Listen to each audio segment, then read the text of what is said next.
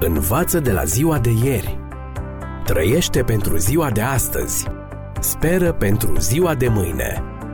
Ascultă emisiunea Timpul Speranței și vei căpăta speranță în ziua de mâine.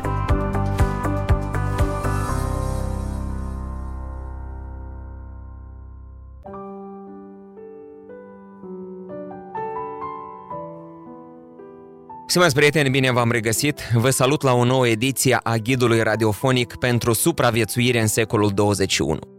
Kevin Carter a fost un fotoreporter talentat din Africa de Sud. Norocul i-a surâs în martie 1993 pe când se afla în Sudan.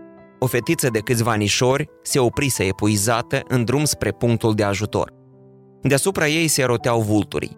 După o pândă de 20 de minute, Kevin a reușit să imortalizeze una dintre cele mai cutremurătoare imagini.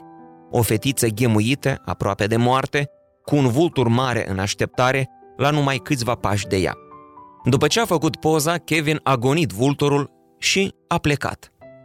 Fotografia a apărut în New York Times, iar la 23 mai 1994, Kevin Carter era anunțat că poza lui a câștigat premiul Pulitzer, cea mai înaltă distinție în domeniu. La redacția ziarului a început să plouă cu telefoane. Mii de cititori întrebau, fetița a supraviețuit? Ziarul a trebuit să dea o explicație.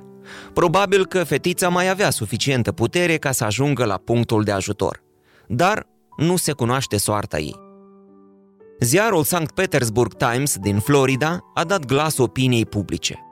Omul care și-a focalizat lentilele ca să fotografieze corect suferința fetiței este în aceeași măsură un prădător, un alt vultur în scenă. Rumoarea a amplificat în Kevin un proces de conștiință ținut până atunci în subsol. La 27 iulie 1994, la numai două luni după decernarea Marelui Premiu, Kevin Carter, în vârstă de 33 de ani, s-a sinucis. Pe un petic de hârtie a lăsat o ultimă explicație. Sunt deprimat. Sunt urmărit de amintirea vie a copiilor morți de foame. Stimați prieteni, admitem că a greșit, dar chiar trebuia să moară? Vinovăția care îl apăsa chiar n-avea leac? Privind peste umărul lui, cum vom gestiona la rândul nostru dosarele care din când în când ne acuză fără vorbe? În opinia lui Robert Oppenheimer, secolul 20 s-a deschis într-un spațiu fără Dumnezeu părăsit din punct de vedere moral. Era de așteptat ca, într-un asemenea cadru, noțiunea de vinovăție să dispară odată cu cea de Dumnezeu. Dar, lucru straniu, în loc să se disipeze, sentimentul vinovăției în lumea noastră se îngroașă. Oppenheimer n-a fost primul care a semnalat paradoxul. Minți lucide ca Dostoevski, Franz Kafka sau Thomas Eliot au dezvăluit disperarea omului modern care nu poate găsi o portiță de scăpare din strânsoarea vinovăției. De când cu mișcarea de liberare a anilor 1960 din Statele Unite, problemele s-au complicat.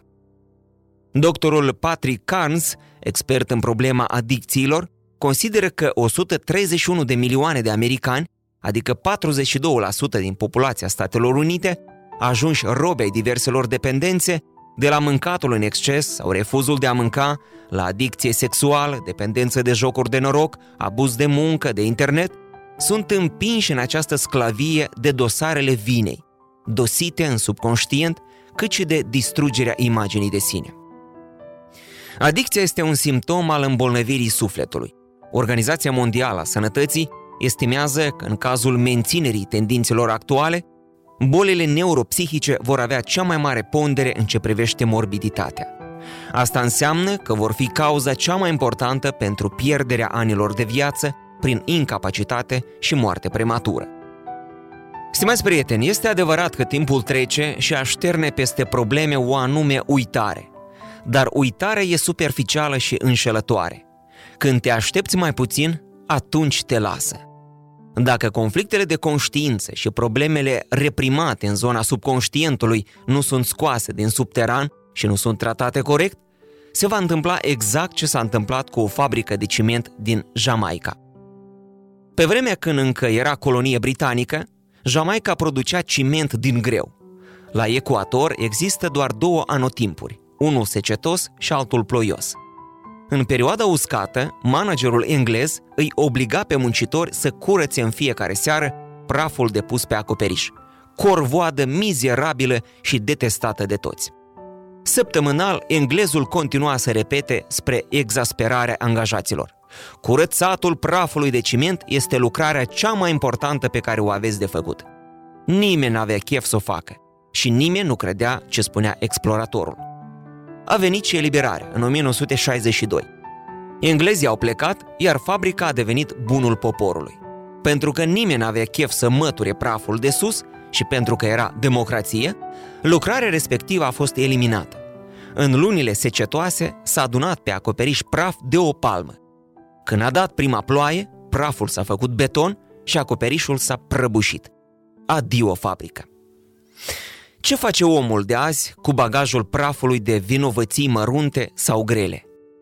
Deși ascunse, ele sunt tot acolo. Le curăț eu sau mă curăță ele?